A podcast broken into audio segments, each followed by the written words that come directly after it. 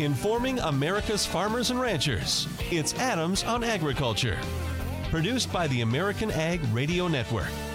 Here's your host, Mike Adams. On agriculture. Well, another week. What a busy week it has been, and we have we continue to talk about these uh, key stories over and over. They're very much in the news. President Trump threatens more tariffs on China as the war of words escalates between the two countries. The renewable fuels industry seeks answers on RFS waivers granted by EPA as the pressure mounts on Administrator Pruitt. And sign up for a revised dairy margin protection program set to begin on Monday. But we start today with the China situation. We're trying to look at it from all different angles, get a lot of different perspectives. Joining us uh, today is Joe Schuele, Vice President of Communications for the U.S. Meat Export Federation. Joe, thanks for joining us. It's a time where everyone's kind of trying to figure all this out what's happening, what could happen, what's the potential uh, damage that could occur from this if it continues to escalate. From a meat export standpoint, what does all this mean for U.S. exports? Well, thank you, Mike. Uh, of course, the the only tariffs that have actually been imposed uh, to date are on exports of U.S. pork entering China. Uh, China is a, an, an important market. It's not as large, for example, as Mexico, but it's an important market, especially for pork variety meat uh, items like feet, ears, tails, uh, organ, or internal organs, that type of thing. Ship a lot of those products to China and we've been in a situation where China's overall demand for imports has been on a downward cycle based on its uh, domestic production. China is largely self sufficient in pork, but its industry is so massive that whenever it has a, a even a, a slight decrease in domestic production, uh, that opens up new opportunities for not only the United States but Euro- European exporters, Canadian exporters uh, and we were enjoying that situation really up until about the end of 2016.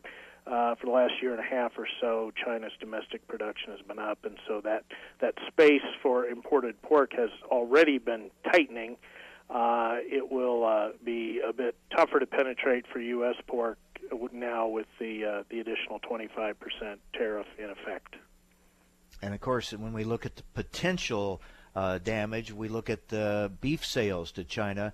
It remains to be seen how this is going to play out, but certainly uh, there's a lot at stake there as we try to open that market up to U.S. beef. Right. These are under two separate proceedings. The pork tariffs were uh, specifically in retaliation for the steel and aluminum tariffs.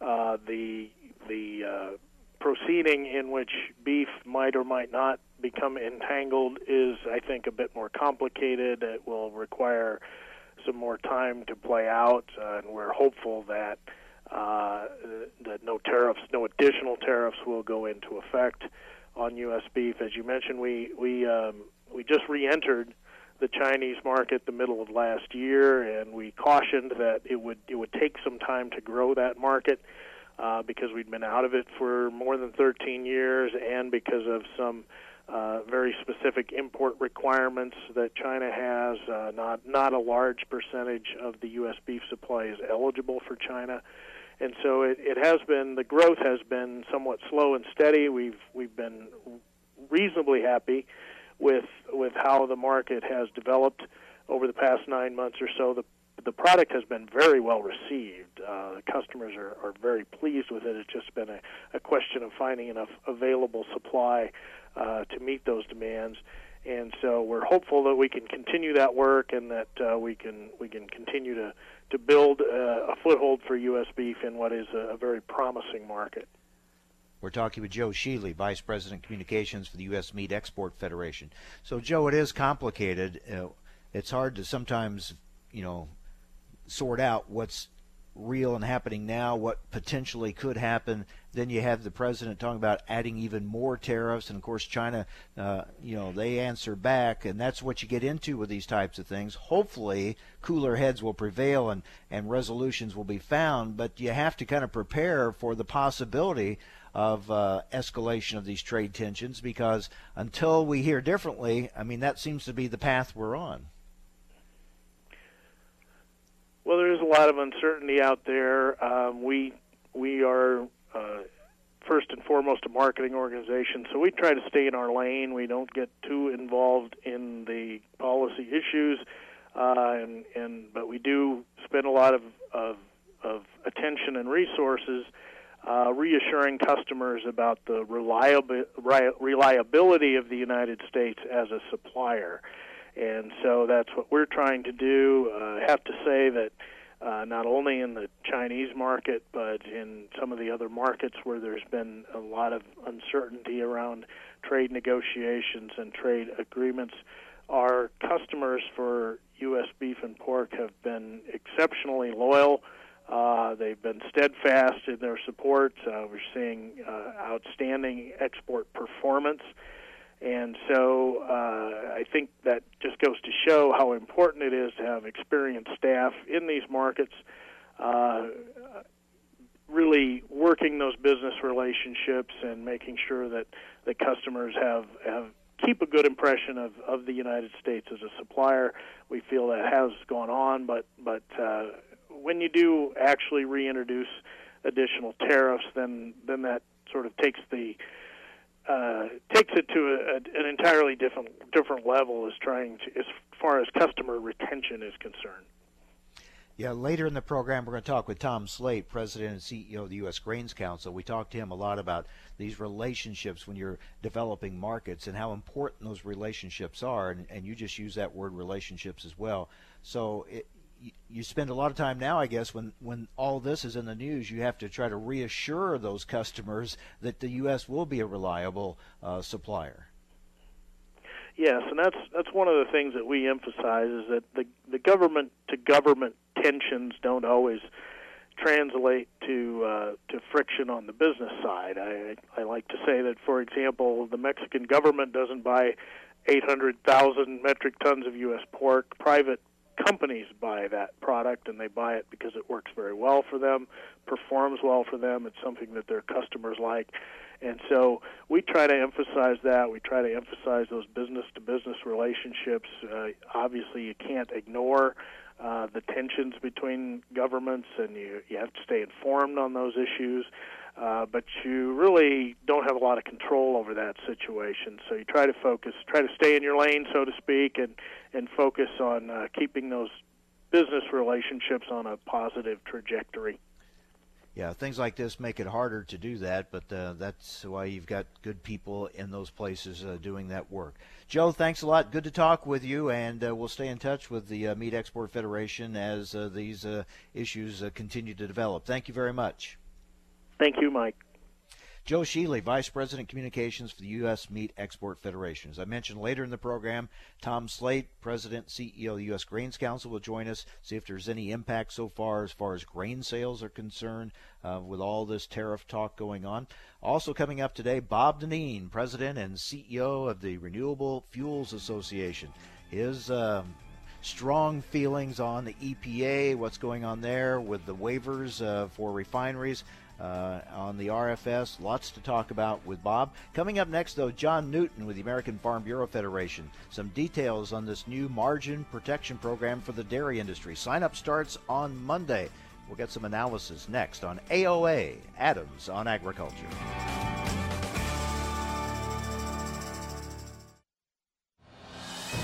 The mighty Prosaro, king of fungicides its fast action and long residual make it the keeper of grain quality and yield, the hammer of head and leaf diseases, the number one reducer of scab. When your goal is greater wheat quality and higher yield, use Prosaro fungicide, and the crown of higher profit will be yours. Learn more at prosaro.us. Always read and follow label instructions. Thousands of people contact InventHelp monthly about their invention or new product. Do you think companies would be interested in your idea? Do you want to try to get a patent? Call InventHelp now. Best of all, the call and information are free. InventHelp keeps your idea confidential, explaining every step of the invention process. Join people just like you who made the call to InventHelp. You have nothing to lose. The call and the information are free. Call 800 352 1402. That's 800 352 1402. Reason number 12 why you should own a ThermoSpa's hot tub? They require no attachment to your home's plumbing.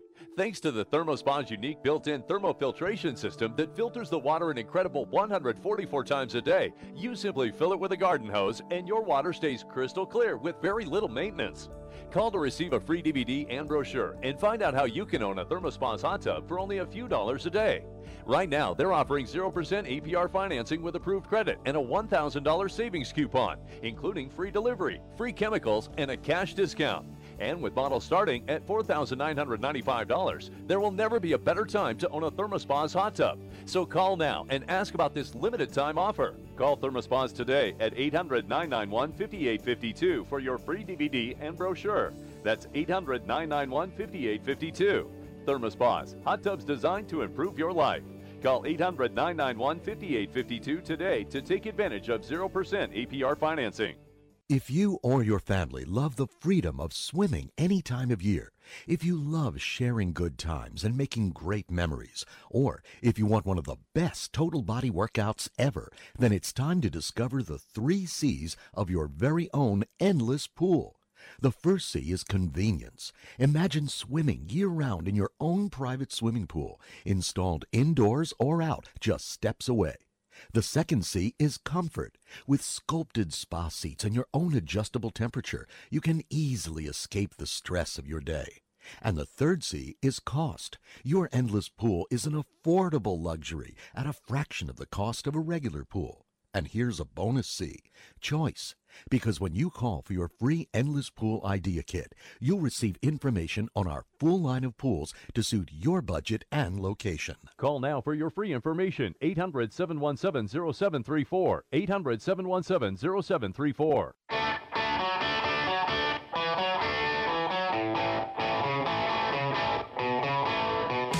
Information America's farmers and ranchers need to know. Adams on Agriculture. Now back to Mike Adams. Welcome back.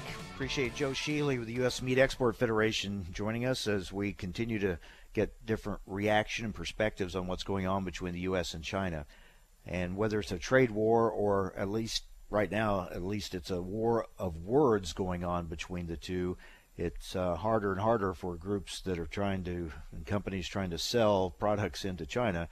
Makes it harder to keep it business as usual with all this going on above them, but uh, they are trying to do that, and uh, we'll keep you updated on uh, on how this is all progressing and the impact it it is having and can have on U.S. agriculture.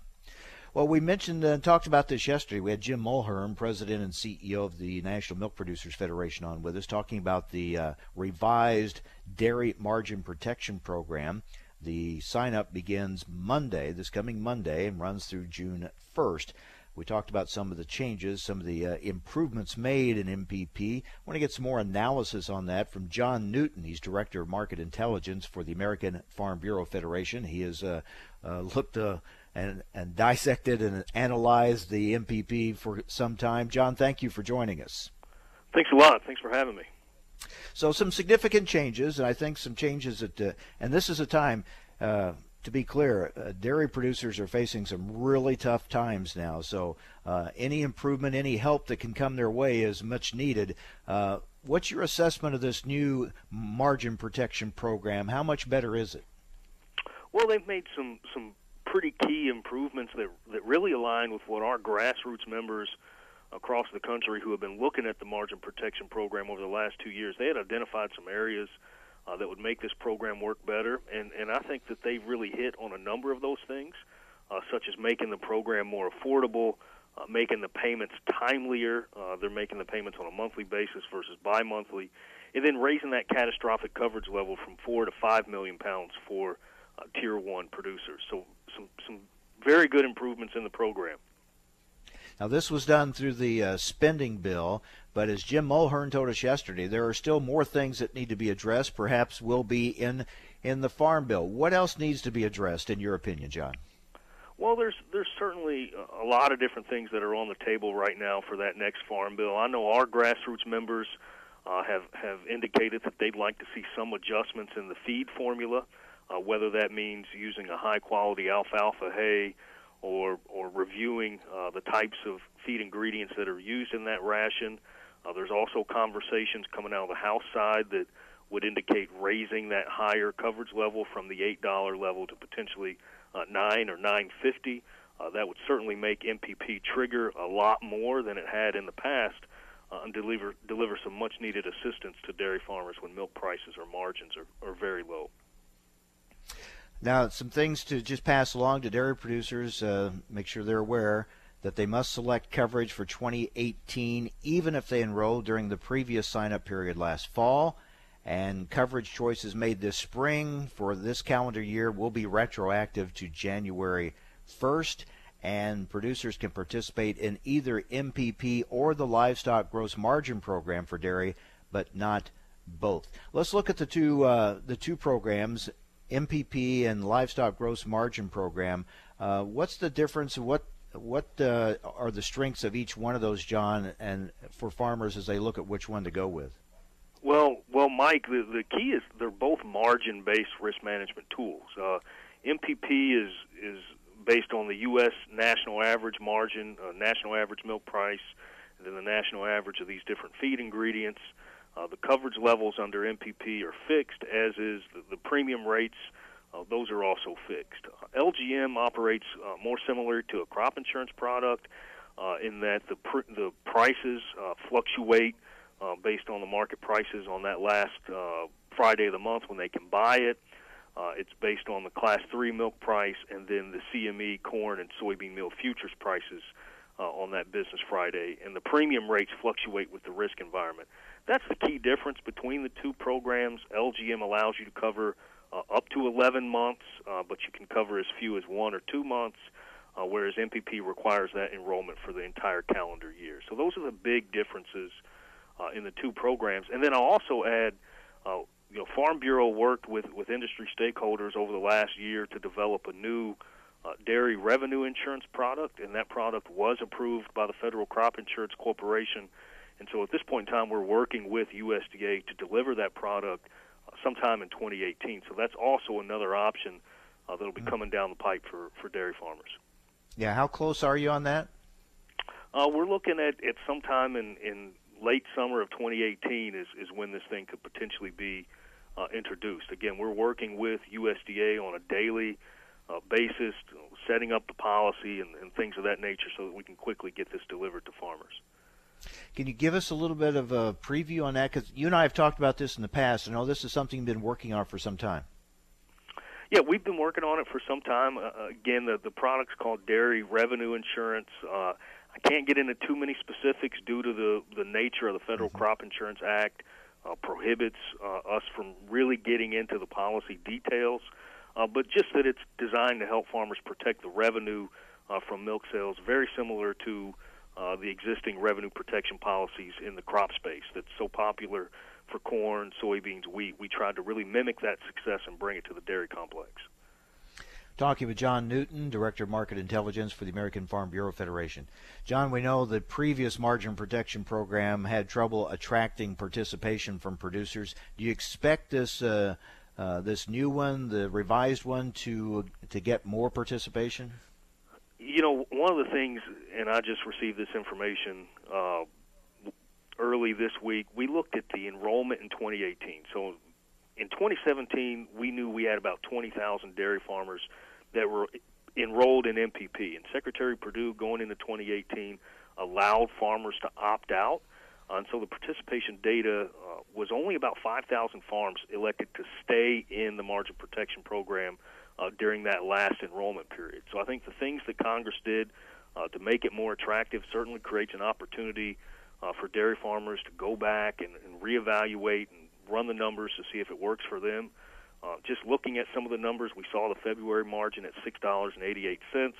The March margins also expected to be uh, below seven dollars per hundredweight. So, uh, for farms covering at or below five million pounds of milk, uh, it you know it's a it really can pencil out to be a, a valuable risk management tool for 2018.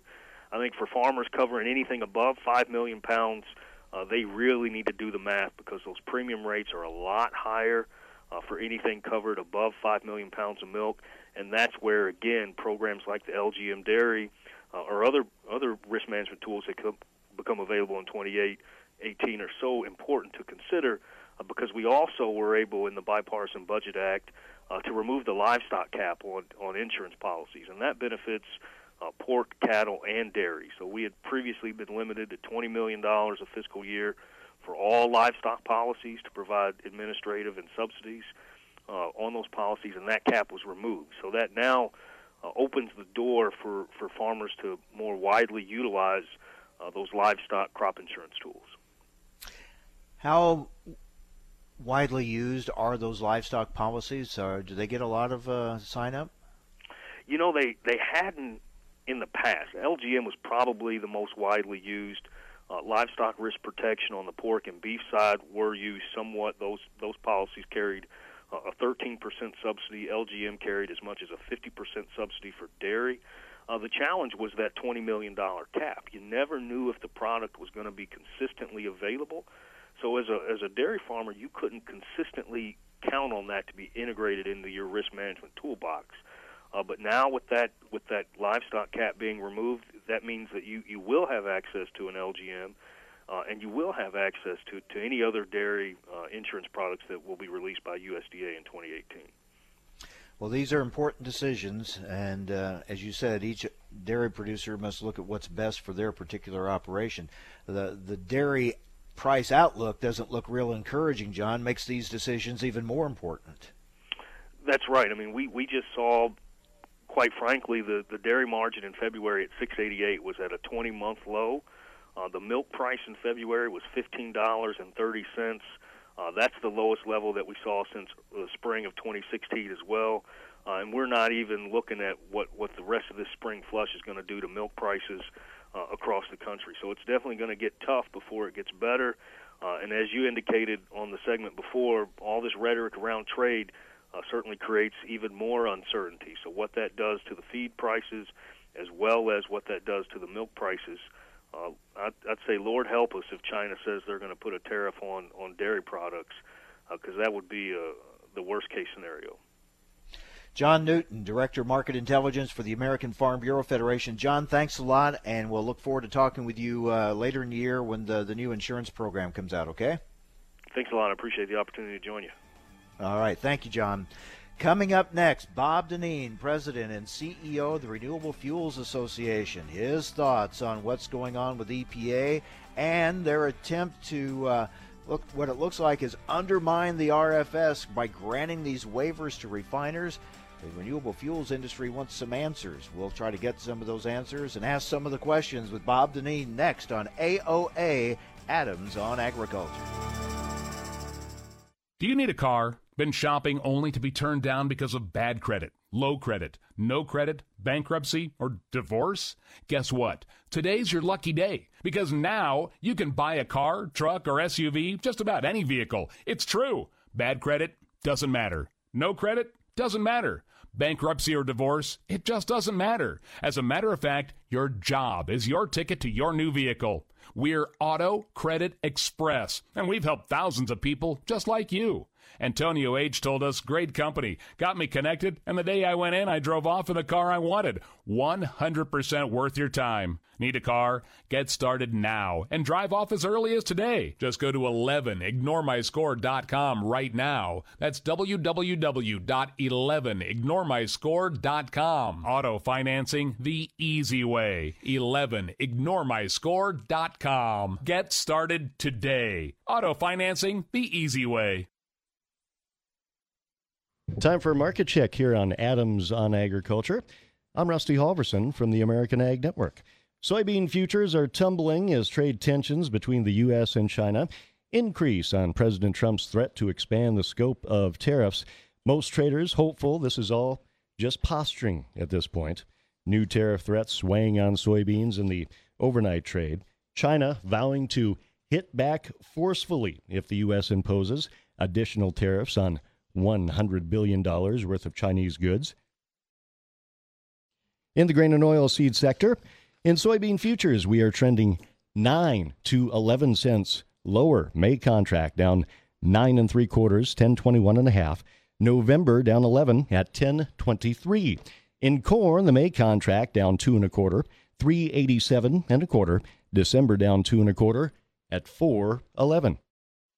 Wheat, Minneapolis, May contract up 12 cents, 601 and 3 quarters. September up 10 and 3 quarters, 620 and a quarter cent. Chicago wheat trending 3 to 4 cents higher on this Friday. July new crop up 4 at 485 and a quarter. Kansas City wheat July up 5 and a quarter at 521 and 3 quarters of a cent. Livestock at the Merc mostly higher on Thursday, a little bit of bargain buying. We are backing up though on this Friday. For cash cattle in the central and southern plains, probably wrapped up for the week. We've seen sales some 3 to 4 dollars lower per hundredweight compared to a week ago. Asking prices expected to be around 120 plus in the south, 190 to 192 on a dress basis in the north. Feeder cattle yesterday nearly $3 higher. Lean hog futures were a mix. You're listening to Adams on Agriculture from the American Ag Network. I'm Rusty Halverson.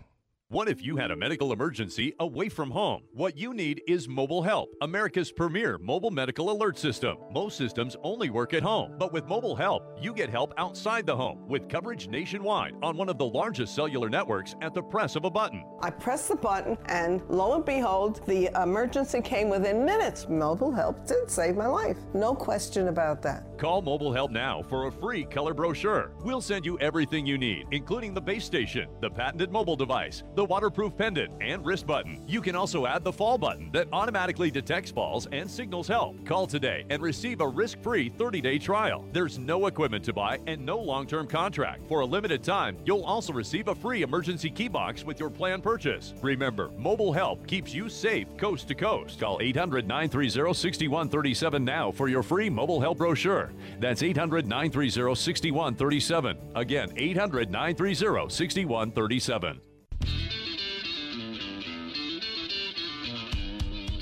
Information America's farmers and ranchers need to know. Adams on Agriculture. Now, back to Mike Adams.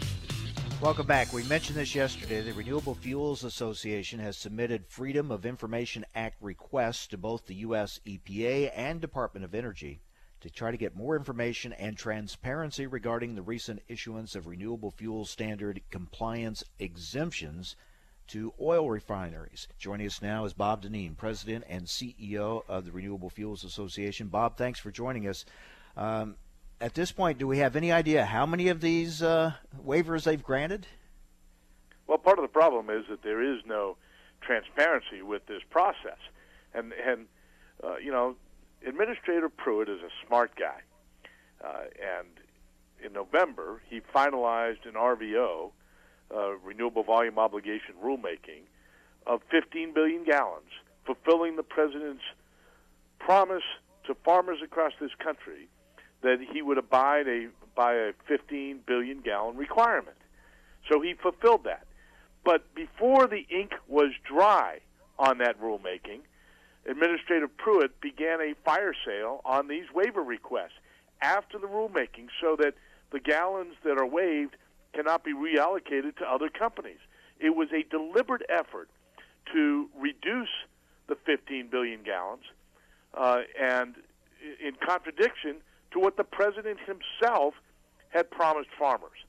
Now, we understand through company SEC filings, not through EPA, that there could be as many as 25 companies that have received these small refinery hardship waivers. Now, we're talking about companies like Andeavor, which may not be familiar to your uh, listeners, but Andeavor is the fifth largest refinery in the country. It made $1.5 billion last year. Hardly a company that needs a hardship waiver. and it is in complete uh, contrast to what the act itself requires. And and because we are so frustrated that EPA has not been transparent about it, we sent the agency a letter in January saying, you know, we understand these are happening. Please tell us. And they've ignored that letter. They've ignored requests from members of Congress. They've ignored requests from other stakeholders. And so that's why we felt the need to go to the Freedom of Information Act process to try to force EPA to answer some of these basic questions. How many companies? How many gallons? What's the standard that you are using to uh, grant these waivers? Because in the past, Mike, there have been maybe three or four a year that have been granted. All of a sudden, we're looking at 25, and EPA says, well, the, the standard by which we are evaluating these hasn't changed. I just don't think so. Clearly, the standard has changed. How? Why? What are you asking these companies to provide to demonstrate an actual hardship? Because I just find it hard to believe that the fifth largest refinery in the country uh, that made 1.5 billion dollars last year uh, is in financial hardship over this. You know, first of all, ethanol is cheaper than gasoline today. Tell me where the economic hardship is to anybody, be it a refiner or a consumer, of blending more of a lower priced, higher octane fuel into gasoline. There is none. We're talking with Bob Dinneen, President and CEO of the Renewable Fuels Association. Bob, yesterday, Senator Grassley told us uh, here on Adams on Agriculture that the EPA administrator is acting against the law granting these uh, these waivers. What does the law actually say about who qualifies for a waiver and how long that waiver should be in place? Well, the uh, the law says a small refinery defined as less than 75,000 barrels per day would be eligible for a waiver from the agency if it can demonstrate that it has a uh, disproportionate economic harm uh, or some hardship uh, associated with the use of this program. But there are some of the refineries that we understand, again, through their own SEC filings, that have produced more than 75,000 barrels a day that have been granted a waiver uh, from EPA. So clearly in, in violation of the statute. But I think Senator Grassley as well, who's been a phenomenal advocate for farmers uh, and ethanol on these issues, has has hit the nail on the head. It goes beyond just that. The intent of Congress was most certainly not to just allow EPA to give a blanket exemption to any without any kind of criteria, without any real demonstration of hardship associated with this program. And it would seem that today, all you need to do to get a waiver from Scott Pruitt uh, from this program is to have a stamp and his address. You don't have to make any real demonstration. You don't have to demonstrate that you're truly negatively impacted from this program. And that is not what the statute allows. Now, I remember asking this question during the Obama administration with Gina McCarthy heading up EPA. I said, is the EPA administrator acting at that time on her own or under directions from the White House? And I asked that question yesterday to Senator Grassley. He he said he thinks Scott Pruitt's acting on his own. But even if that's the case, Bob, I mean, the White House has to be aware that this is going on and they're allowing it to happen. I'm not sure that the White House has been aware of what EPA has been doing until the past week when it became, you know, uh, known more in the media and uh, SEC filings started to come out and we started promoting the fact. I don't think at all that Scott Pruitt was sending the president a memo saying, "Oh, by the way, uh, the 15 billion gallon promise that you met to farmers, I've reduced by a billion gallons by granting these waivers. No, Scott Pruitt hasn't been doing that. There's been no transparency. This is absolutely a Scott Pruitt, not even career personnel at the agency. This is a Scott Pruitt mission. He has been doing this. It's like he's got these waiver requests that he keeps in his pocket, and if he sees a a uh, refiner at his condo in on Capitol Hill, he'll give him a waiver. I mean, it, it, because there is no process really, there is no criteria, and he's most certainly not following the statute. And I do not believe he is following the instructions of the President of the United States that has made an ironclad promise to farmers of 15 billion gallons. Okay, good point. If the so if the White House did not know it, they they certainly should be aware of it now. What do you expect or hope they will do now in response to this? Well, you know, they, there's been discussions at the White House uh, for months now. Uh, because independent refiners have been whining about this program and how they want to have changes to the program to reduce the cost of compliance and, and what to do about it. In my mind, the revelations from this week should stop those conversations in its tracks. And the, and the response from the White House ought to be Scott Pruitt, enough with the demand destruction. You have uh, undermined my agenda. You have undermined congressional intent with respect to the RFS. You've undermined the benefits of this program to consumers and farmers across this country with your demand destruction.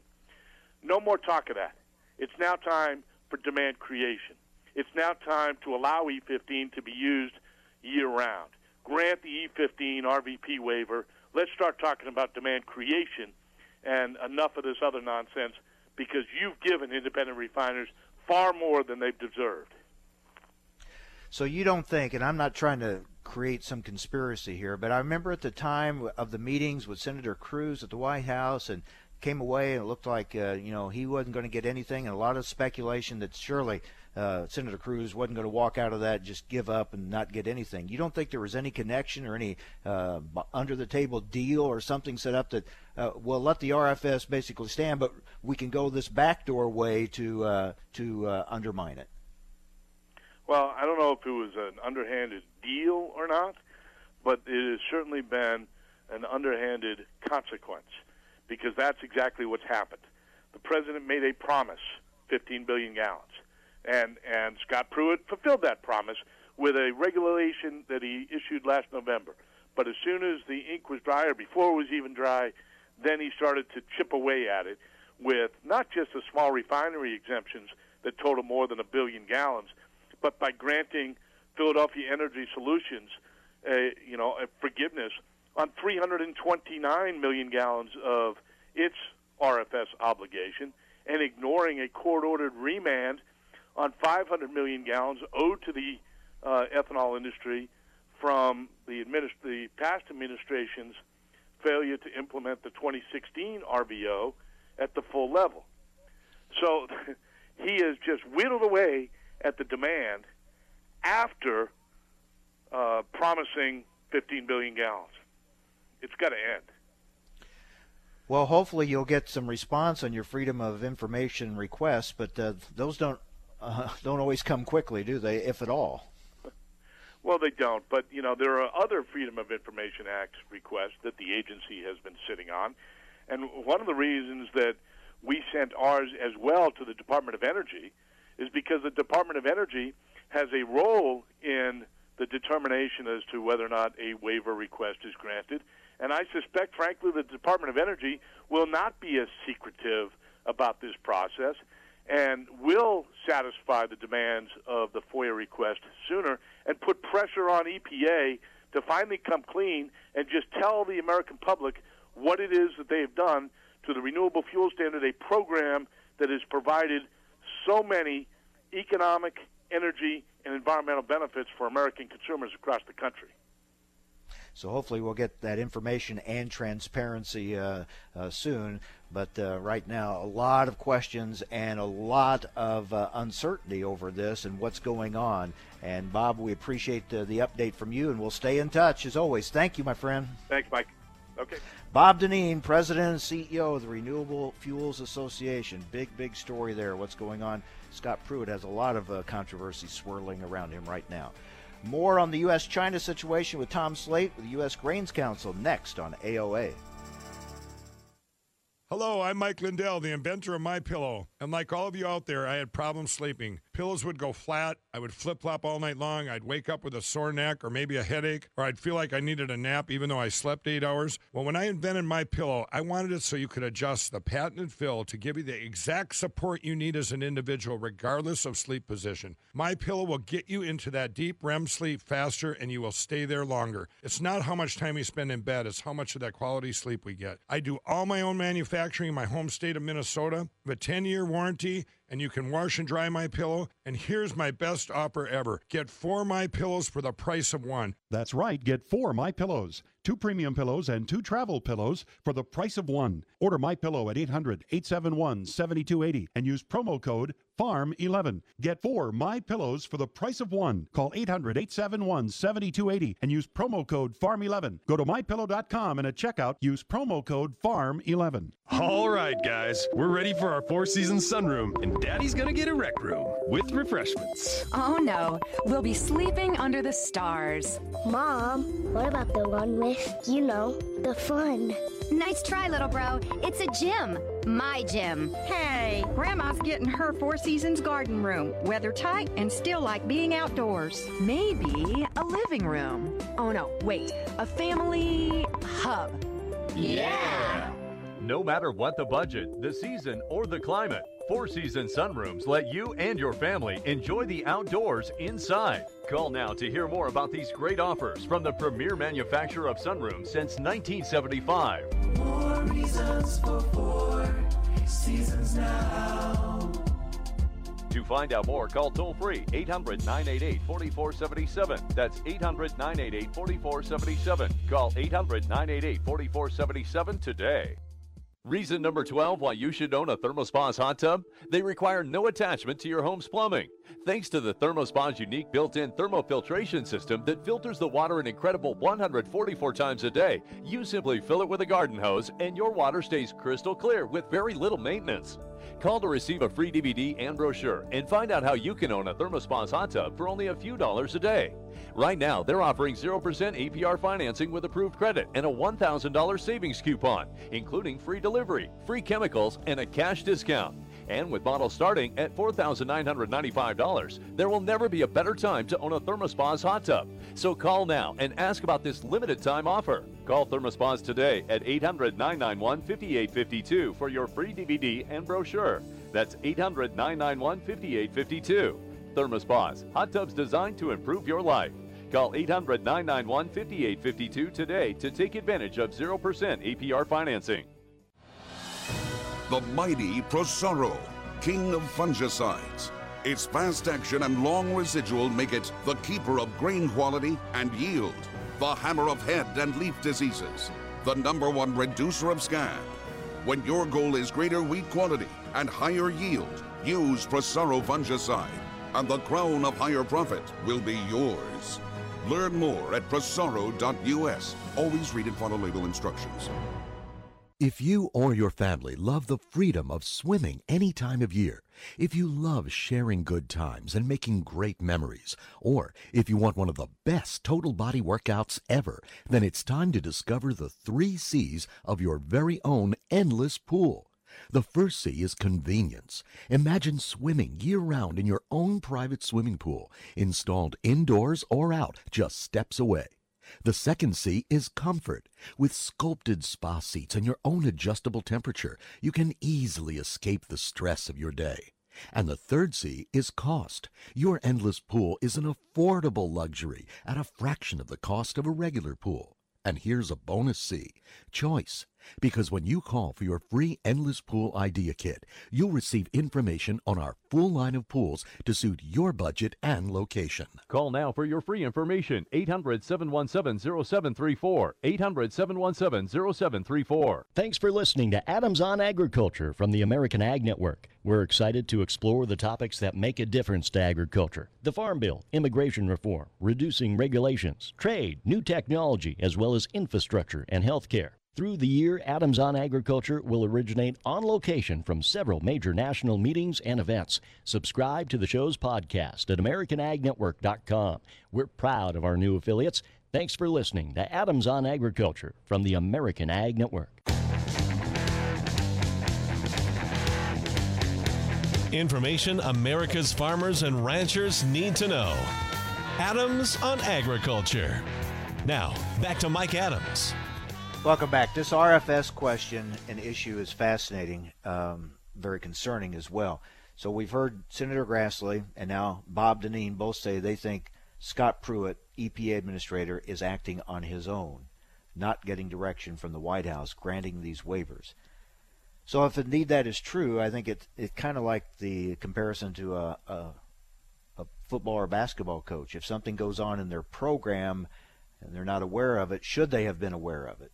Are they responsible for it, even if they weren't directly involved in it? So I think that question needs to be asked. What did the White House know? When did they know it? But the bigger question is now they do know about it. What will they do about it?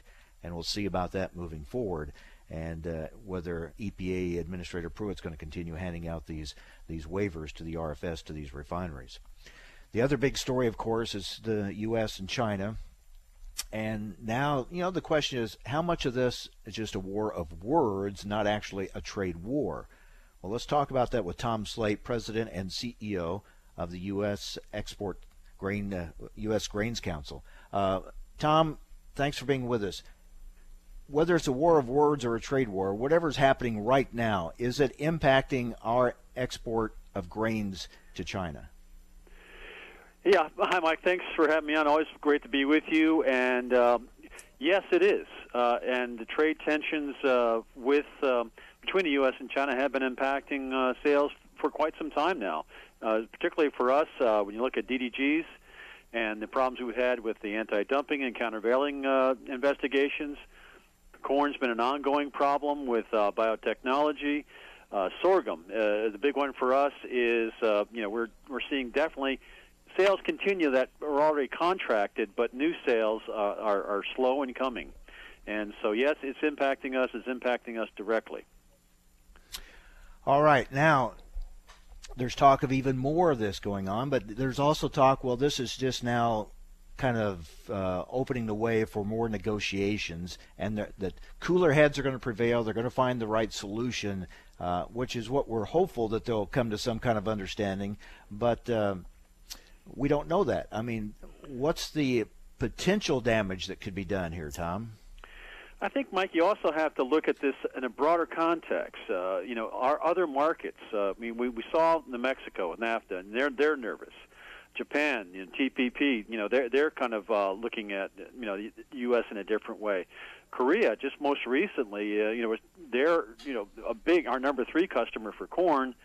They're sort of scratching their heads, hey, what's going on here? When they see a, you know a KORUS agreement agreed to in principle, but then the president saying, well, wait a second, we're going to add in uh, you know add this to the talks on North Korea, and you know so again pulling sort of pulling the the, the rug underneath uh, out from underneath the deal. And Southeast Asia, you know, again another promising market for us. You know, people getting really concerned about how it is to deal with the U.S. on trade. So there's uncertainty in in these markets all around the world. Uncertainty on in trade, and that's never a thing you want to see happen. And the other thing too, Mike, is you know we always talk about you know well you know, nothing's been you know, trade. The, the tariffs have not been imposed. Uh, you know, people are talking. Uh, we just sort of listened in a little bit on a on a press conference by the Ministry of uh, Commerce in China just about ended just about an hour ago, and they say there are no talks going on. So so so what's going on? Um, and we were hopeful that the two countries are talking, but China just said they're not. So this is all concerning this uncertainty in the marketplace sort of grows uh, each day uh, and that's not good for when you want to establish a consistent trading relationship with your excellent markets around the world. We have learned already President Trump's negotiating style. This is the way he is. I mean, uh, it comes out very public with uh, big demands and criticisms, and uh, it's very much out there. Then, then hopefully, the, what we're told, then hopefully, what comes from that is uh, negotiations that follow, and you get you get something worked out. But it just seems to me again, and we've talked a lot about this, Tom. There there are consequences for this style, this approach of negotiating.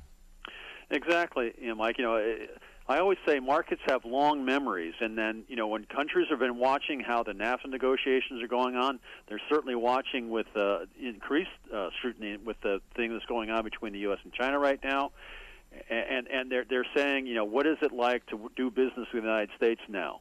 Uh, you know, unreliable. Are they are they really a reliable supplier? or are we going to get something straightened out and then of course the deal gets pulled away at the last second Th- this is what's going on the stakes are a lot higher now with this with this grain and for us agriculture and, and i think farmers really need to be watching this closely Let's try to find a positive here. We are hearing the possibility of a U.S. India trade deal. Uh, how important and how significant would that be, Tom? Well, you know, there's been a lot of talk in town here, uh, in and around the world about you know developing alternative markets, and obviously India has been our radar screen for quite some time. And yes, having some sort of a better trade environment with India is imperative because India, while the great potential for our products. Uh, uh, it's also a very difficult place to do business in. There's a lot of barriers. You know, uh, you know, you, you start at one, get one barrier uh, taken care of, and then there's three or four others that are, lie just underneath it. So, yeah, it, it's going to take a long time to get that market to to churn out. And yes, we have a lot of uh, optimism uh, uh, about that market, but a lot of realism that it is a tough market with a lot of protectionist measures put in place for their own farmers. That's going to be really tough to to negotiate through. But uh, yeah, we got we got to keep at it. I, we certainly will, and and we're going to be enhancing our efforts there. Southeast Asia, another area of, of a highlight, of good news there, and even places like the Middle East. You know, we're doing really well there right now, very competitive, and um, in Middle East, North Africa, Saudi Arabia, they're, they're buying a lot of corn right now. So there are some positives out there they get lost in the uh, in the headlines and all the news and the shouting back and forth between the U.S. and China. And uh, I would guess your people are spending a lot of time on the ground right now in China, trying to reassure them that it's going to be okay. Yeah, yeah, they are. You know, constantly talking to uh, to importers. Uh, I'll give you one, you know, quote from an importer here just last week, and he said, "Ah, it's a good thing that the U.S. and, and China are, are fighting. That means they're talking. That means they're coming closer to uh, uh, some sort of uh, an agreement." So, we'll, we'll we'll we'll hold on to that little piece of optimism there. All right, Tom. Thank you very much. Uh, we'll talk again. Thank you. Thanks, Mike. Talk to you later. Tom. Tom Sleight, President, CEO of the U.S. Grains Council. So these are two huge stories impacting agriculture right now. U.S. China tensions and the uh, RFS waiver situation with EPA. We'll have more on those stories and much more next week. Have a great weekend, everyone. Thanks for joining us on AOA Adams on Agriculture.